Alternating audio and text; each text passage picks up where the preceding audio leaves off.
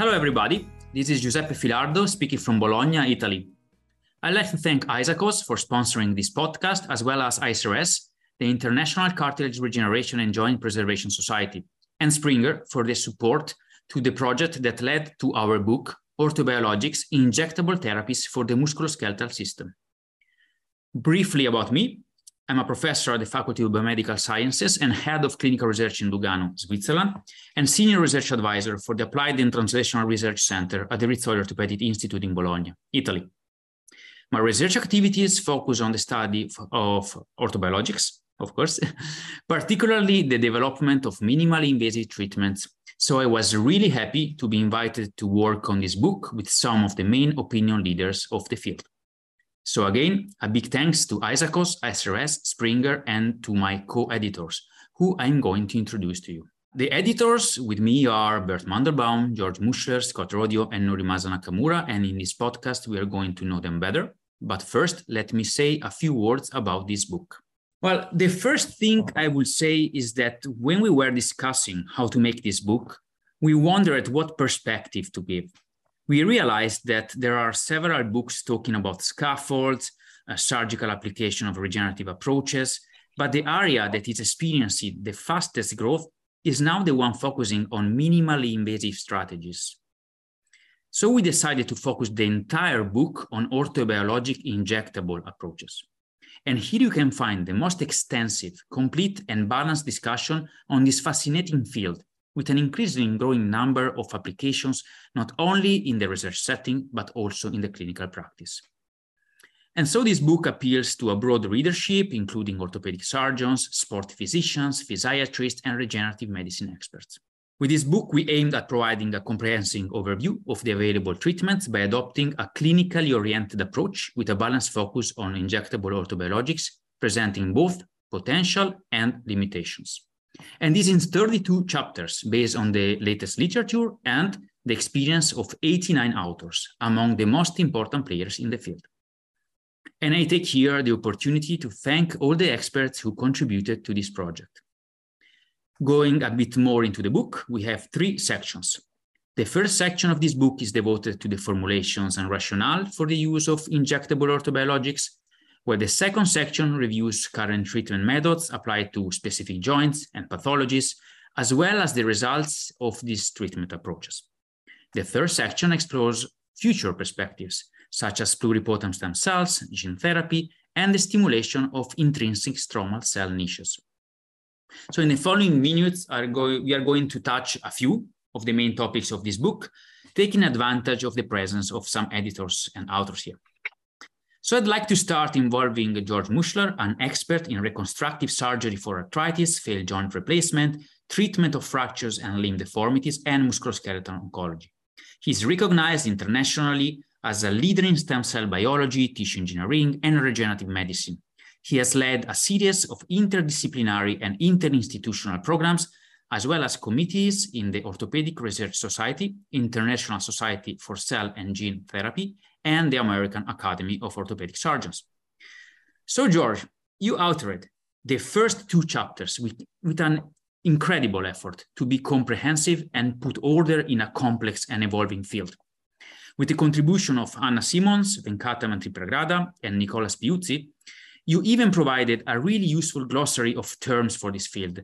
And I think this is one of the issues of the field, where often you hear talking about words like stem cells, while most of the time in the clinical practice, we don't really work with stem cells. So what's your take on it? Yeah, Giuseppe, thank you very much. And thank you for all of the work that you've done in, in not only gathering us together as, as effective editorial team, but in, in recruiting all of the, the outstanding leaders across the world that have contributed to this effort. Um, it's, it's so important in the process of, of advancing a new field to, to, um, to form the field around really uh, clear ideas and clear concepts. And inevitably in a, in a field like this, in cell, uh, cell and gene therapy and in orthobiologics, there are a lots of competing terms. There's a lots of ways ideas flow into the field. There's a lots of terms that that start being used, and um, and uh, the meaning can change and evolve over time.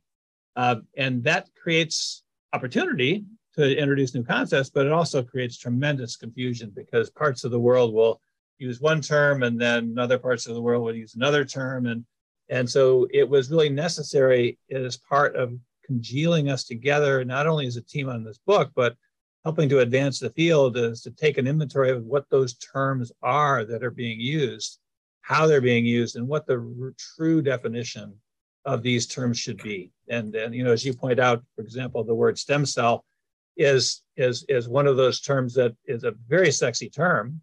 It's, it, it attracts people's interest immediately. Uh, there are lots of ways in which the term stem cell has flowed into science, even a Nobel Prize in in, uh, in two thousand eleven to, to, uh, to, to uh, Doctor Nakamura for inventing a way to reprogram true stem cells. Um, but the term, unfortunately, it also is such an appealing term.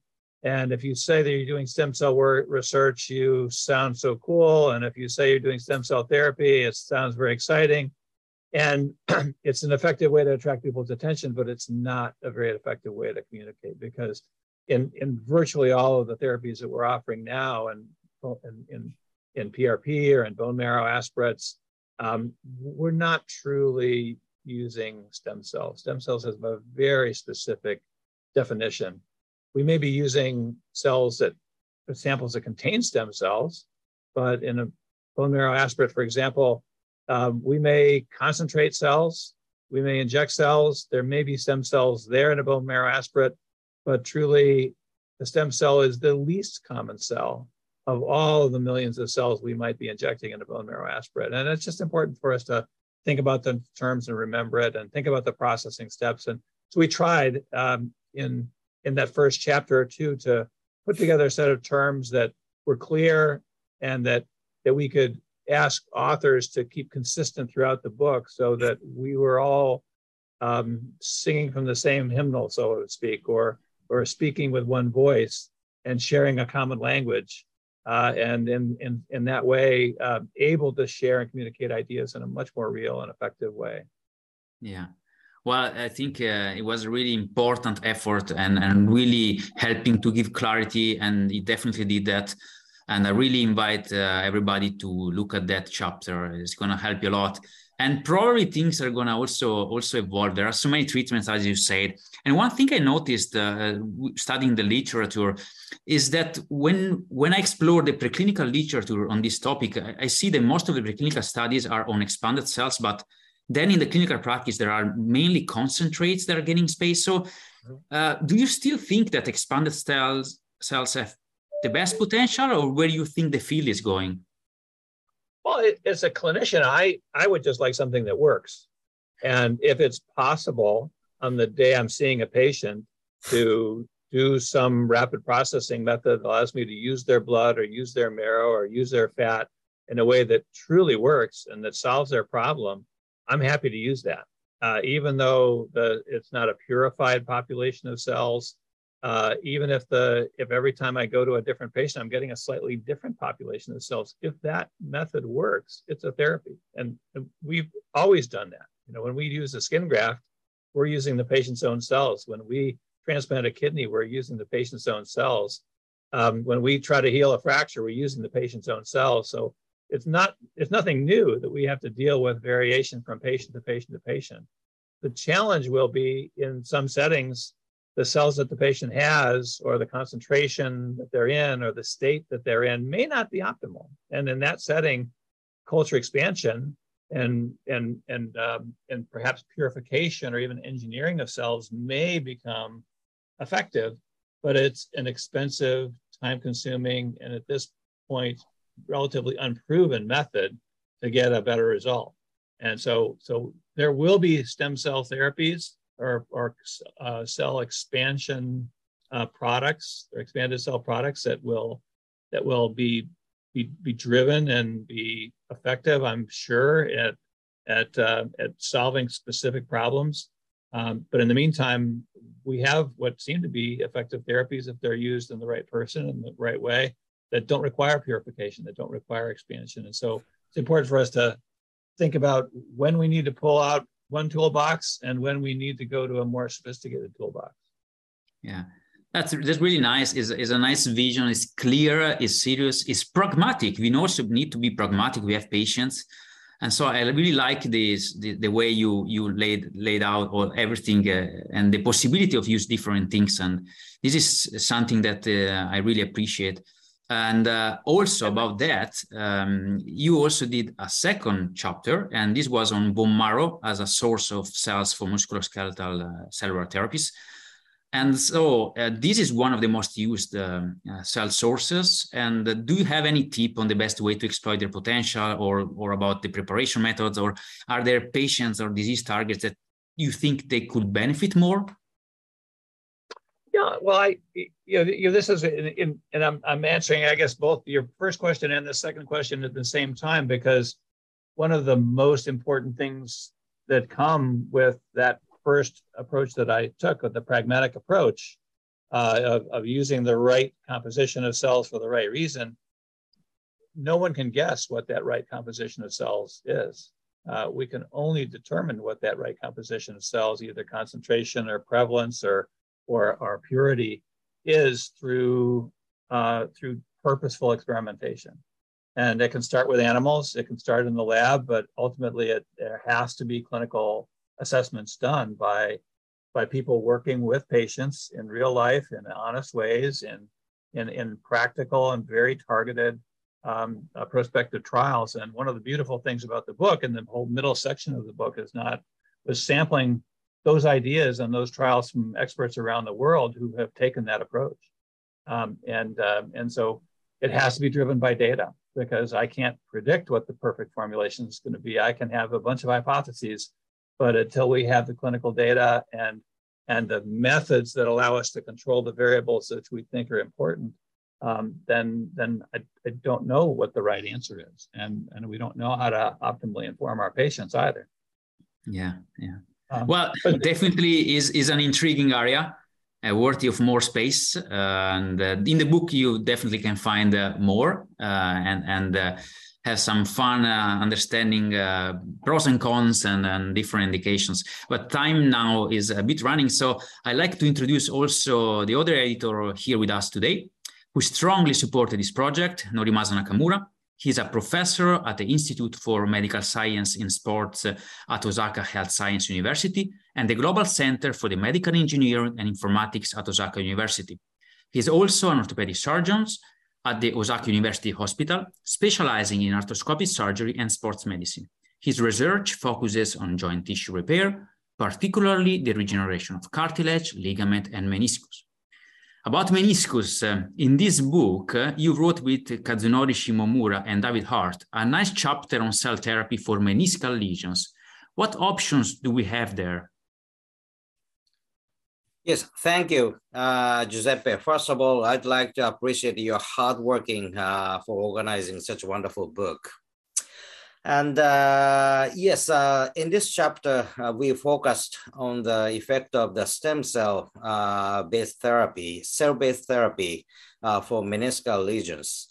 And uh, uh, we'd like to summarize the content of this chapter as follows. Uh, first, uh, intra-articular injection of culture expanded M S Cs for the treatment of meniscal lesions has shown improvement in clinical outcomes and some potential for meniscal regeneration, although the evidence is currently limited. Uh, the the num number of the very uh, high quality control study uh, is still uh, limited. But uh, in terms of the safety, uh, there have been uh, generally uh, the you know no uh, you know critical safety concerns identified or side effect reported uh, in the clinical studies. As mechanism of actions, recent works has shown that M S Cs promoted the regeneration of joint components through their secretory activities of anti-inflammatory factors and trophic factors. As for the choice of cells, M S Cs derived from bone marrow, fat, and synovium are currently favored due to the ease of the harvest and their chondrogenic capacities. To uh, repair and or regenerate injured menisci, and uh, prevent the progression of osteoarthritis, additional studies, of course, needed. And careful follow-up uh, will be necessary to draw conclusions. Patient, you know, complaint are very complex. And uh, we'd like to uh, understand how the, you know, control of the intra-articular environment, environment can really contribute uh, to the, you know, relief of the patient uh, complaint. And uh, probably, as, as I mentioned later, uh, we would uh, need to uh, develop the, you know, multidisciplinary, you know, strategy uh, for the treatment, prevention of the osteoarthritis. Thank you. Uh, thank you. I like how you, you mentioned different aspects. Uh, we can uh... investigate the mechanism of action. We can see something in the preclinical setting and that gives us some indication, but we have also to admit when there are not enough clinical data. This is also important and has to steer our research uh, forward. But you also authored uh, another uh, chapter with Tiago Lazzaretti-Fernandez, Kazunori Shimomura, uh, David Hart, and Angelo Boffa. Uh, that is on the one of the main applications of orthobiologics. So probably something more here uh, to talk about uh, clinical data, right? Cell therapy for the treatment of cardiac lesions and osteoarthritis. So what do you think is the evidence here? Okay, thank you. Uh, cell-based strategies can diminish the catabolic inflammatory microenvironment and shift it toward a more anabolic pro-chondrogenic environment by uh, paracrine effect of their secretory, you know, factors such as growth factors, cytokines, and uh, extracellular vesicles. Results of the preclinical studies provided preliminary evidence on the safety of autologous or allogenic, uh, allogenic, you know, M S Cs, either expanded or concentrated, injected for the treatment of osteoarthritis. Preliminary clinical evidences supports the beneficial outcome of M S C intra-articular injections regarding pain control and function for the patients with osteoarthritis from baseline up to uh, twenty-four months, two years, preventing or limiting progression of osteoarthritis at an early stage. But uh, future, uh, future studies, uh, further studies are needed to invest on the standardization with rigorous characterization of and demonstration of the cell populations being injected. This is a summary of this. Yeah, that's, that's a good summary. And now I ask you something uh, about what you think uh, the future could be, where, where the field is going, uh, starting from this actual situation. I see. Uh, of course. Uh, so in addition to the issues I raised, uh, you know, at present, uh, I believe osteoarthritis is multifactorial pathology. So the ideal treatment for the osteoarthritis should be complex of various interventions, including biotherapy, surgery, pain, pain control, and rehabilitation, reflected by mechanisms of joint pathology. So uh, we need to develop the evidence of such, you know, combination therapy for joint preservation. I believe this should be the next step. Well, interesting, definitely intriguing. Uh, there is, I believe there is a lot of potential in, in this uh, uh, more complex approach. Of course, we have to study more. Uh, so, for, so yes, we, we'll see, so. we'll see in the future. Um, about the future, uh, while the podcast is close to the end, I still like to do another round of quick questions to you. And so the first one is to George. Um, on what orthobiologic topic are you going to work more in the next years? Well, we, we have uh, not one, but three probably. Um, the, the first is in our, in our um, at the Cleveland Clinic and our, uh, in our Joint Preservation Center, we are very strongly invested in trying to contribute to new data in this area, and particularly understanding not only which patients have the opportunity to do better with these therapies, but also which patients are just destined to fail, and that we shouldn't trouble with the potentially false promise that we can make them better with injection therapies. And so we're doing that through a prospective registry where every patient that we see who is offered one of these therapies is followed. And then we have three prospective trials. Nicholas Busey is leading one, Leonardo Oliveira is leading another, and Alan Davis is leading another, to try to answer these questions about in how much better can we make patients and in whom do we fail? And should we, there's, there's no way to improve your data better than by stopping doing things that are ineffective. Um, yeah, yeah, second, definitely. The second is in our in our lab, and the contributions we're trying to make in our lab are improving ways that we can measure the quality and the characteristics of the cells that you and I own from our native tissues.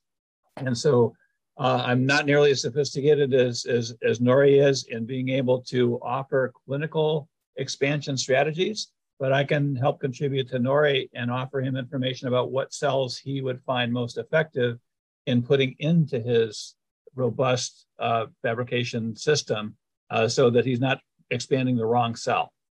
Um, and then uh, the last thing we're trying to do is automate that process. Uh, uh, you know, Doctor Nakamura has a very robust system of skilled technicians and a laboratory space filled with people who can culture expand cells by hand and do that in a very rigorous way. Uh, but every technician is a little different.